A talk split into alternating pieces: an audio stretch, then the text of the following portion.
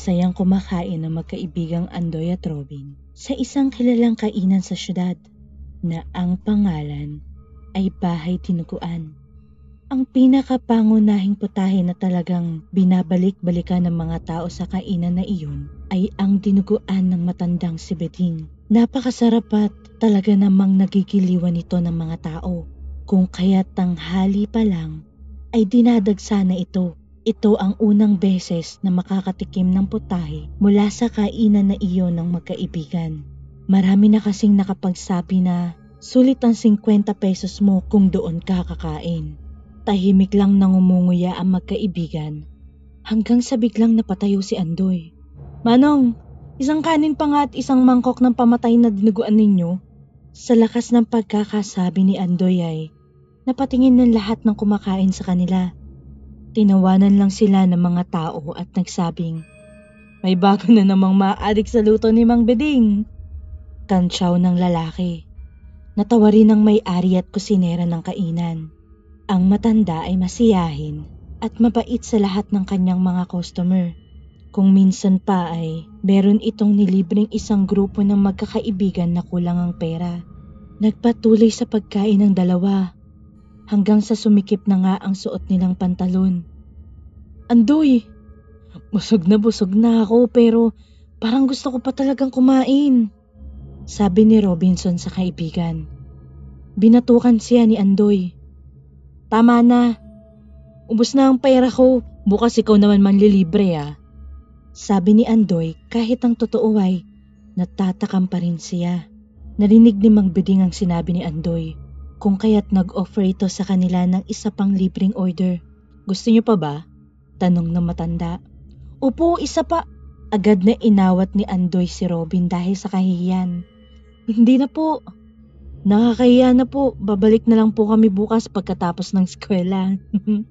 Sabi ni Andoy habang nakapulupot ang braso sa liig ng kaibigan at saka hinila palabas ng kainan. Magmula nang makakain sila ng dinuguan ni Mang Biding, ay may nagbago sa magkaibigang si Andoy at Robin. Parang oras-oras silang natatakam. Dumating sa puntong wala na silang ibang gustong kainin, kundi ang dinuguan lamang na mula sa sikat na kainan. San mo binili yan, ma? Tanong ni Andoy sa kanyang ina na may dalang plastik ng dinuguan. Kay Mare dyan sa tapat, sagot ng ina. Agad na nilagay ni Andoy ang dinuguan sa mangkok at saka inamoy na parang isang aso. Nag-iba ang mukha ni Andoy dahil mabaho ang amoy niya sa ulam na dala ng kanyang nanay. Ang baho ma! Tsaka parang hindi naman masarap yan. Mas masarap pa dyan yung luto ni Mang Beding. Bigyan mo na nga lang ako ng pera at doon ako kakain.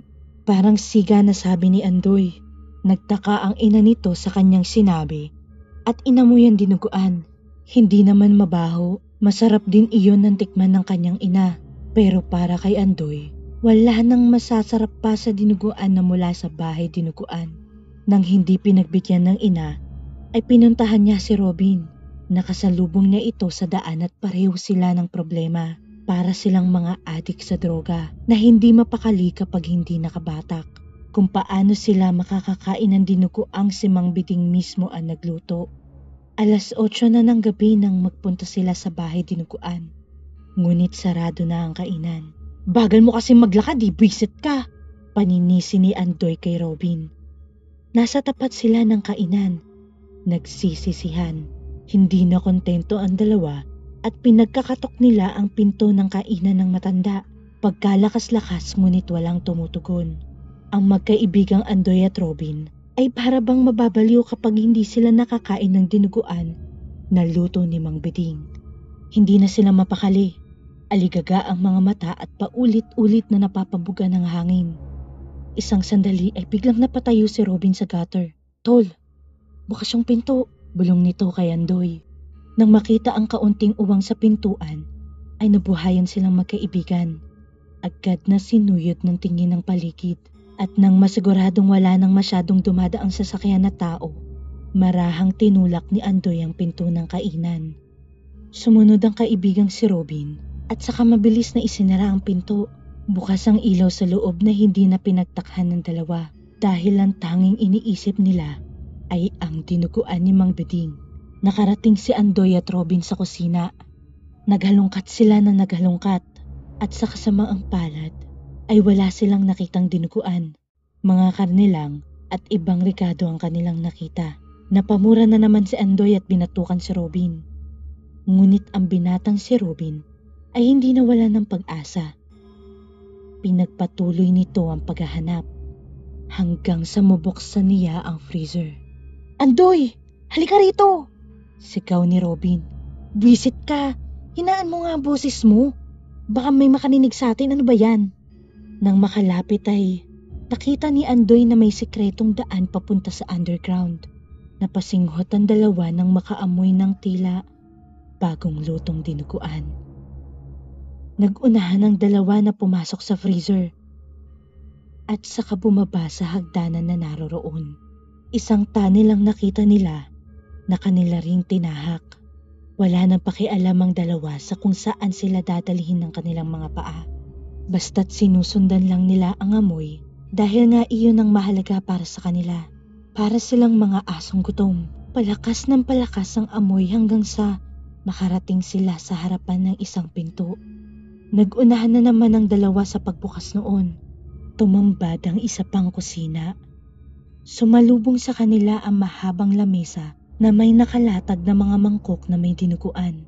Hindi na alintana ang lugar at mabilis na nilang takan niyon na magkaibigan. Nagkakadamutan sila at para bang naging magkaaway ng dahil sa pagkain. Ilang mangkok ang naubos ng dalawa. Kapwa masakit na ang tiyan. Pero pakiramdam nila ay gutom pa rin sila sa hindi maipaliwanag na dahilan. Tol, di ko na kaya. Pero bakit parang gutom pa ako? Natatawang tanong ni Robin.